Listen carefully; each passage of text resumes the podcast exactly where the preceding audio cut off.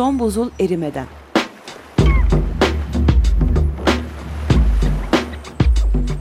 Küresel iklim değişikliğinin bilimsel gerçekleri üzerine.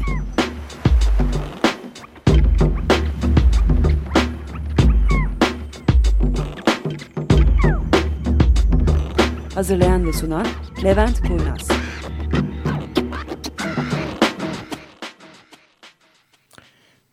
Geldiniz. Bugün 31, 31 Mart Mart'ın sonu. 2015. Tufan'la birlikteyiz. Merhaba diyeceğim. Merhabalar. Evet, e, şimdi bu, bugün her ne planladıysak gün için konuşmak üzere hepsini çöpe attık. Başka bir şey konuşacağız. Zaten Tufan'da bir şey hazırlamadığımızı söylüyordu. Sonuçta hazırlamadığımız her şeyi çöpe atarak yeni bir konu konuşacağız. O da biliyorsunuz Türkiye'nin enerji güvenliği. Bugün hani başka bir konudan konuşmamızın çok fazla bir Evet. anlamı bulunmuyor. Ee, ben şeyi yani an itibariyle nerede ne sorun vardı tam olarak bilgisine sahip değilim. ya çok hani böyle net bilgi yok. Herkes bir şeyler söylüyor tabii. Ee, Yani sağ olsunlar Ankara'daki arkadaşlara da sorduk tam, tam ne olduğunu. Ee, o- Onlar da çok fazla bir bilgi veremiyorlar. İstanbul'da ne olduğuna dair. Burada hala elektrik yok değil mi? Evet, evet tamam biz Yani biliyorsunuz tophanedeyiz. Şeyde okulda da yani hani jeneratör olduğu için binada vardı ama Mecidiyeköy'de vardı. kütüphanede falan o taraflarda yoktu hiç elektrik yani. Ya ben hayal mi gördüm? Yani çünkü yemek yiyorduk elektrik geldi. Beşiktaş'tan geçtim orada da yoktu gördüğüm kadarıyla. Hep jeneratörler var yani çalışıyor. Hayır yani öğlen yemeğindeydik Mecidiyeköy'de oturuyorduk bir yerde. Ondan sonra ışıklar kesikti. Çay istedik. Yok kusura bakmayın çayımız yok. Elektrikler kesik dediler. Ondan sonra elektrik geldi. Biz de ne kadar güzel elektrik geldi dedik. Kalktık ama yani sadece o mekan... Yok olmaz öyle şey. sonra, sonra şey dediler. Metro hattındaki yerlere elektrik veriliyormuş öncelikle falan. Ee, burada temel sorunumuz şu. Şimdi bu arada O hocam kadar- öğrenciler de elektrikler yoktu sınava çalışamadım. Sınav ertesek olur mu muhabbet? Yani, s- standart onunla yapacağımız bir şey yok. Şimdi burada e, temel noktamız şey geldi ilk evvela direkt olarak. Ya hocam şimdi bu elektrikler nükleer santral olayı tam yani. reklamlar bununla alakası var mı? E, herhangi bir şey söyleyecek olursak nükleer santralle ilgili bu bağlamda o da esasında bu olayın yani bu kadar çok ilde bir arada aynı anda uzun süreli elektrik kesintisi olmasının esasında nükleer santral açısından hiç iyi bir şey olmadığı. Ve burada lütfen hani başka bağlamlarda değerlendirmeyin bu lafı. Çünkü nükleer santral konusunda pozitif de konuşurum. O ayrı bir konu. Ama bu konuştuğumuz bağlam yani enerji güvenliği ve bu açıdan enerji güvenliği olarak bakıldığında bugün olan olaylar bir nükleer santralin varlığı açısından Türkiye'de hiç iyi bir şey değil. Ben gene tabii koşa koşa geldiğim için nefes almak zorunda Niyesine mi kalıyorum. gireriz? Şimdi niyesine giriyoruz tabii ki. Yalnız dediğim gibi sadece dediğim bağlamda bu lafları değerlendirin. Başka bir şey söylemiyorum burada. Yani nükleer santral iyidir, kötüdür, şurası şudur, burası budur gibi bir lafım yok. Şimdi evlerimize gelen enerji olarak bakacak olursak senelerdir yeşil çevrelerin yani bizlerin söylediği çok temel bir laf var. Biz diyoruz ki enerjiyi herkes kendi evinde üretmeli. Yani biz evimizin çatısına güneş panelleri koymalıyız. Bir tane rüzgar santrali dikmeliyiz mahalleye ve bununla mahallenin elektriğini yerel üretmeliyiz. Yerel üretmeliyiz. Ama buna karşılık söylenen şey her zaman için ama yerel üretimle enerji güvenliğini sağlayamayız. Onun için büyük mekanlarda yani bu termik santraller, barajlar, nükleer santraller gibi yerlerde enerji üretmemiz lazım ve ürettiğimiz bu enerjiyi dağıtmamız gerekiyor ülkenin geneline. Anca böyle enerji güvenliğine sahip olabiliriz. Bugünkü olaylarda gösterdi ki o şekilde enerji güvenliğine sahip olmak mümkün değil. Şimdi e, yani ben ilk sorduğum Ankara'daki arkadaşlara şey oldu. Yani bir sabotaj mabotaj herhangi bir sorun mu var? Yok yok herhangi bir sorun yok. Sadece normal bir arıza bu dediler. Şimdi e, dolayısıyla hani yanlış anlamayın bir kez daha lafımı. Bir sabotaj olsaydı esasında benim içim daha rahat olurdu. Çünkü sabotaj dediğiniz belirli bir kişinin ya da kişilerin eylemine bağlıdır ve ondan dolayı olan bir problemdir. Onu engellemenin yolları vardır. O yollardan gidildiğinde bir daha olmayacağını öngörebiliriz. Yani mesela biliyorsunuz bu bu hafta içerisinde değil mi? Yok geçen haftaydı. Bu e, Germanwings uçağının Alplere çarpması. Evet. Ee, 2001 Eylül'ünden bu yana bir uçak kaçırma olayı yani ciddi boyutta bir uçak kaçırma olayı yaşanmıyor. Yani ikiz kulelerden sonra bir olay yaşamadı dünya. Bunun da sebebi var. Öyle bir olay oldu. Ha demek ki böyle bir güvenlik açığımız var dendi. O güvenlik açığı kapatıldı. Ama o kapatılan güvenlik açığı evet bu sefer Germanwings'deki geçen haftaki Doğru. olaya sebep oldu. Ama o çok seyrek olacak bir şeydir ve onu da engellemek esasında çok çok zor bir şey. Şimdi demek istediğim o yani güvenlikle ilgili bir takım problemler olduğunda o güvenlikle ilgili problemleri kapatmanın yolları vardır. Yani çevresine daha fazla güvenlik elemanı koyarsın. Ne bileyim bir, bir şekilde korursun enerji üreten sistemleri ve enerjiyi transfer eden sistemleri. Ama senin altyapında bir sorun varsa yani hatların eski ise onları e, regüle eden sistemlerde bir sorun varsa, trafolarda, trafolarında varsa, yani. barajlardan bir tanesinde sorun olduğunda ya da oradaki hatta sorun olduğunda geri kalan yükü sistemin geri kalanına düzgünce dağıtamıyorsan bu yönde bir takım altyapı sorunların varsa bu sadece iki tane güvenlik görevlisi dikmekle basit önlemler alarak çözülemez. Ve benim şu anda anladığım kadarıyla bizim sorunumuz o boyutta bir sorun. Yani e, sistemden kaynaklanan bir altyapı sorunumuz var. Ve bu altyapı sorununu gidermenin arkasındaki temel en birincil yapabileceğimiz şey esasında enerji verimliliğidir. Yani enerjiyi az kullanmamız ve verimli kullanmamız gerekiyor. Bunu yaptığımız zaman ülkemizin enerji ihtiyacı azalacak ve bu azalan enerji ihtiyacı ile birlikte devletin enerji sağlayabilme yeterliliği ve güvenliği artacak. Onun için bizlere düşen özellikle böyle hani çoğu noktaya mesela şu anda e, yayını da jeneratörle yapıyoruz. Değil mi? Evet. jeneratörle yapıyoruz. Tamam. Şimdi dolayısıyla da jeneratör bildiğiniz gibi benzinle çalışıyor. Benzin bitene kadar buradayız konuşacağız ama e, yani ışıklarımızı ne kadar çok kapatacak olursak o kadar rahat edebiliyoruz. Ben de Tufan'a bu arada ışıkları kapat işareti yapıyorum.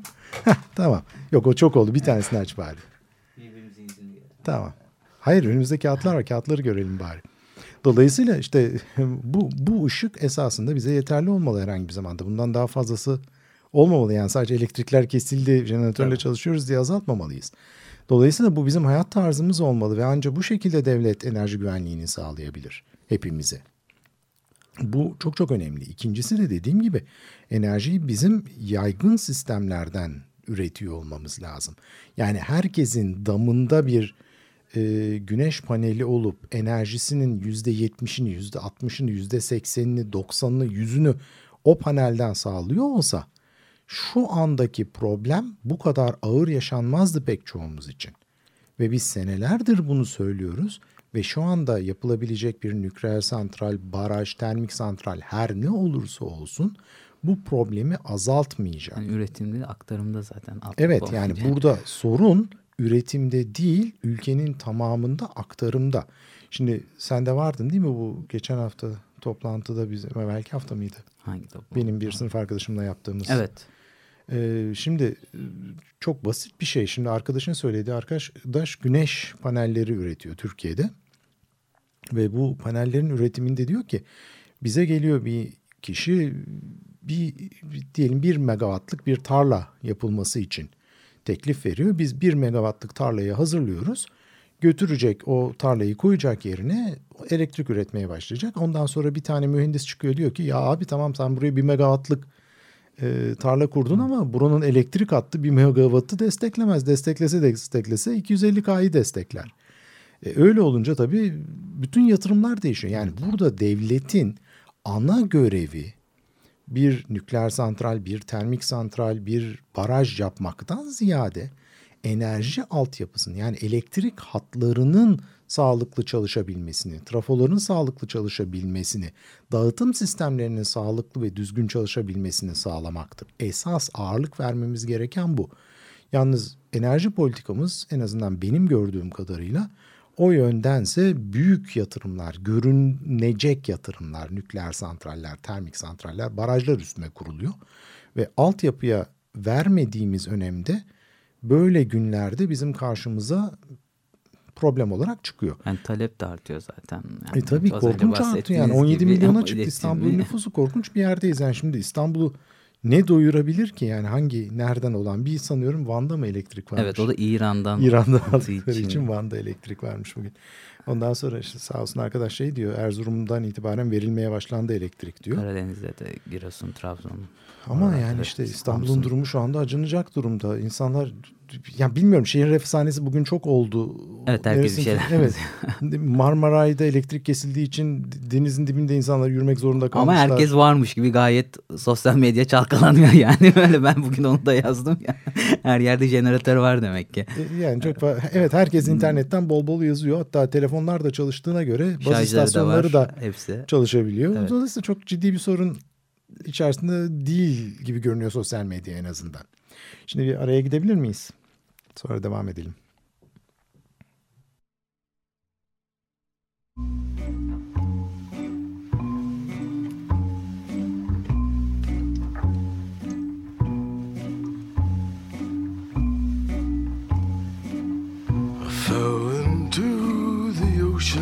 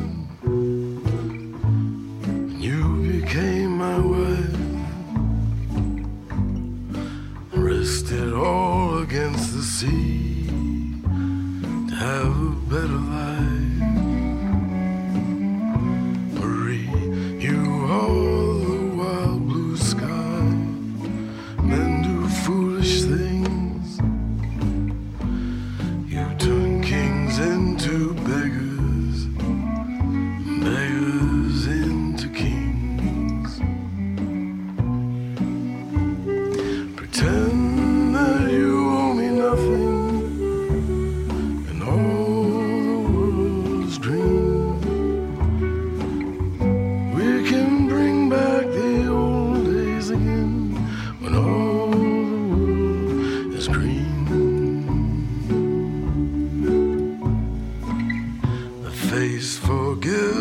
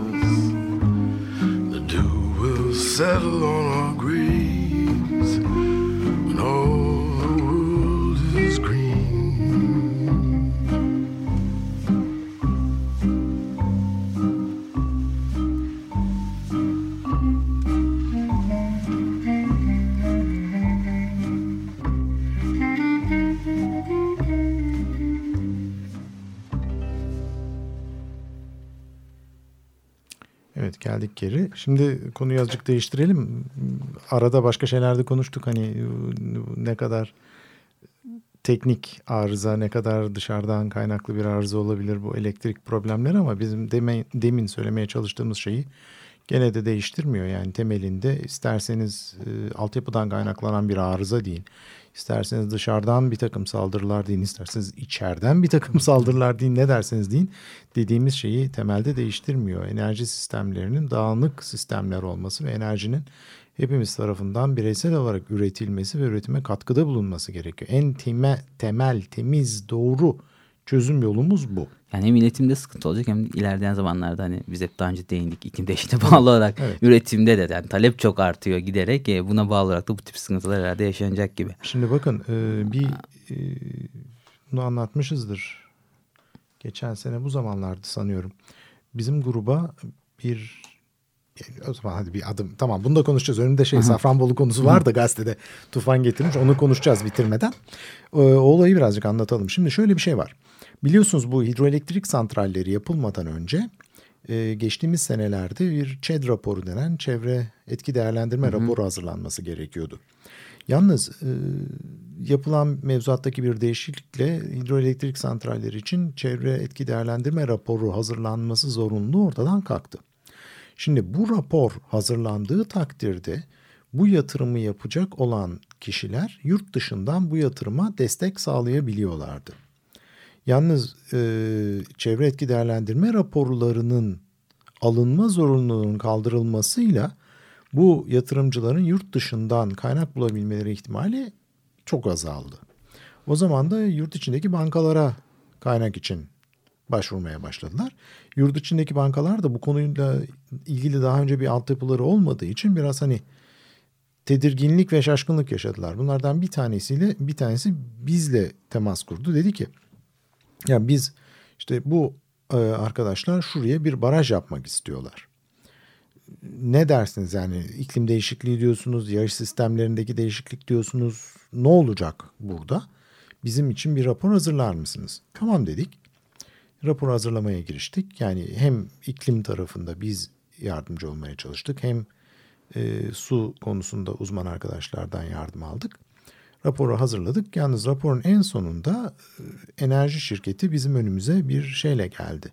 Bunu imzalayacaksınız diye bir belgeyle. O belgenin üstünde de şey diyor. Yani bu bölge konusunda yaptığınız çalışmaları hiç kimseyle hiçbir yerde paylaşamazsınız. paylaşamazsınız. Bu bölge dediği de hani Türkiye'nin neredeyse hani bir onda bir büyüklüğünde bir alan.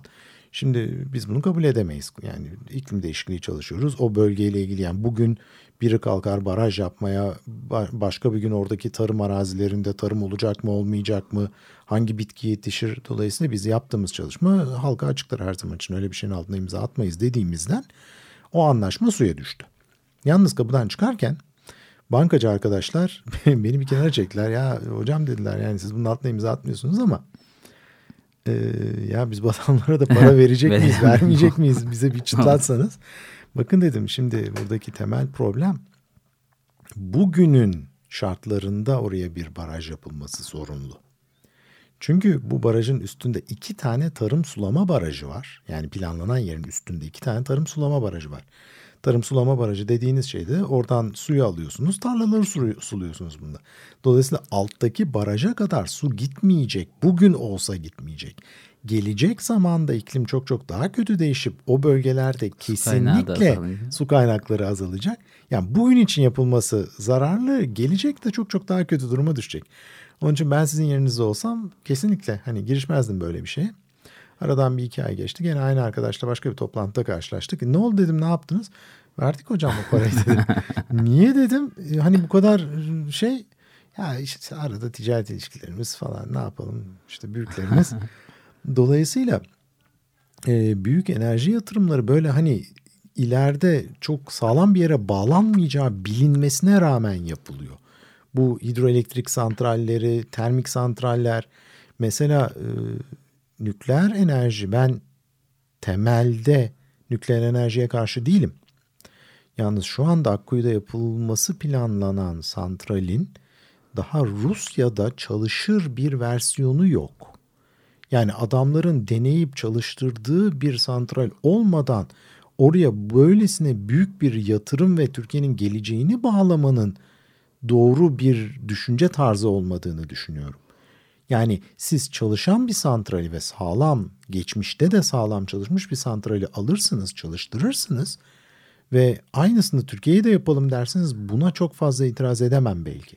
Ama ona karşı hiç çalışmamış deneysel bir santral türünü getirip Türkiye'ye kurmaya çalışıyorsanız kendinizin çalıştırmadığı burada teknik bir sorun var. Yani gerek fiziksel gerek mühendislik hangi açıdan bakarsanız bakın burada bir sorun var.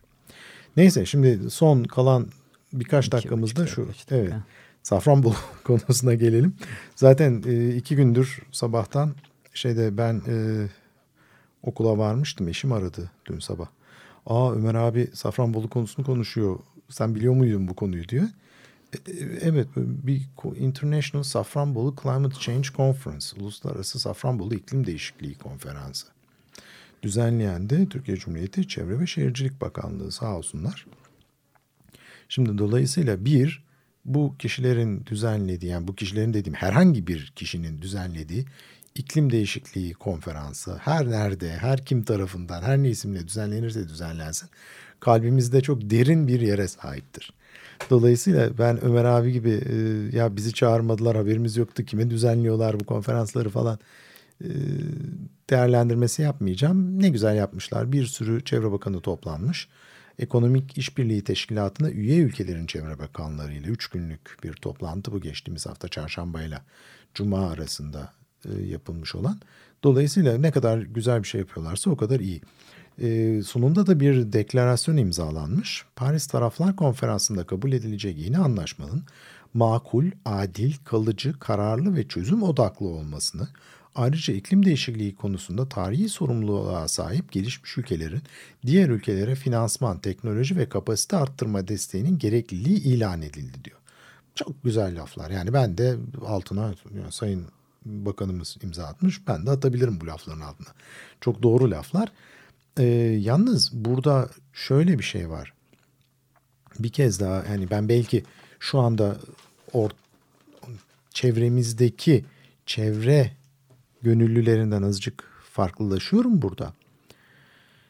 Evet bizim iklim değişikliği yani ülke olarak Türkiye'den bahsediyorum. Ee, ülke olarak iklim değişikliğinin iklim değişikliğini durdurma sorumluluğumuz var.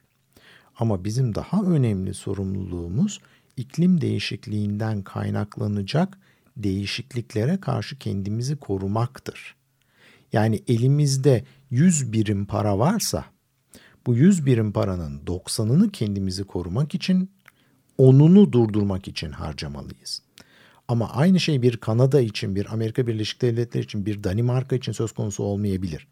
Yani bir Danimarka elindeki 90 100 para miktarının 90'ını durdurmaya, onunu belki kendini korumaya harcayacak olsa onların korunması için yeterli. Yalnız ülkemizde ana yoğunluğun kendimizi bu gelecek felaketlerden korumaya yönelmesi gerektiğini düşünüyorum.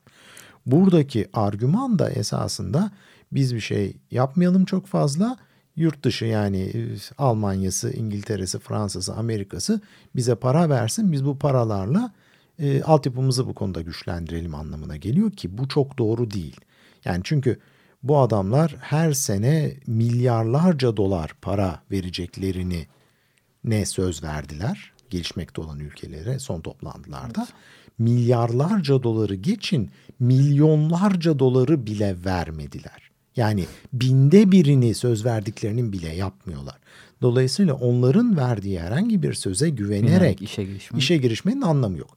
Yani Paris'te yapılacak anlaşma e, Aralık ayında. Ben bir anlaşma yapılacağına inanıyorum. Ama bu anlaşmanın içerisinde herhangi birine bu ülkelerin para vermesi olacağını hiç sanmıyorum. Ya da bu verilecek para miktarının önemli bir para miktarı olacağını sanmıyorum.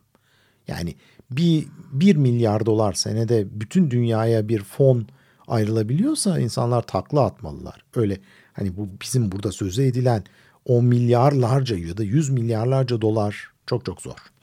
Neyse ben dedim konuşacağım değil mi? evet. Hep böyle oluyor. İki hafta sonra görüşmek üzere. Hoşçakalın.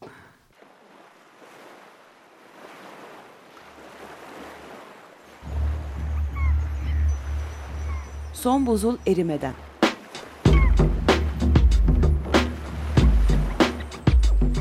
Küresel iklim değişikliğinin bilimsel gerçekleri üzerine.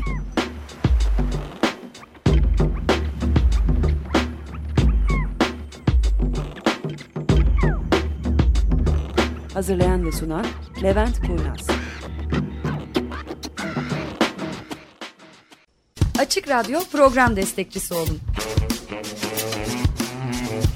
Bir veya daha fazla programa destek olmak için 212 alan koduyla 343 41 41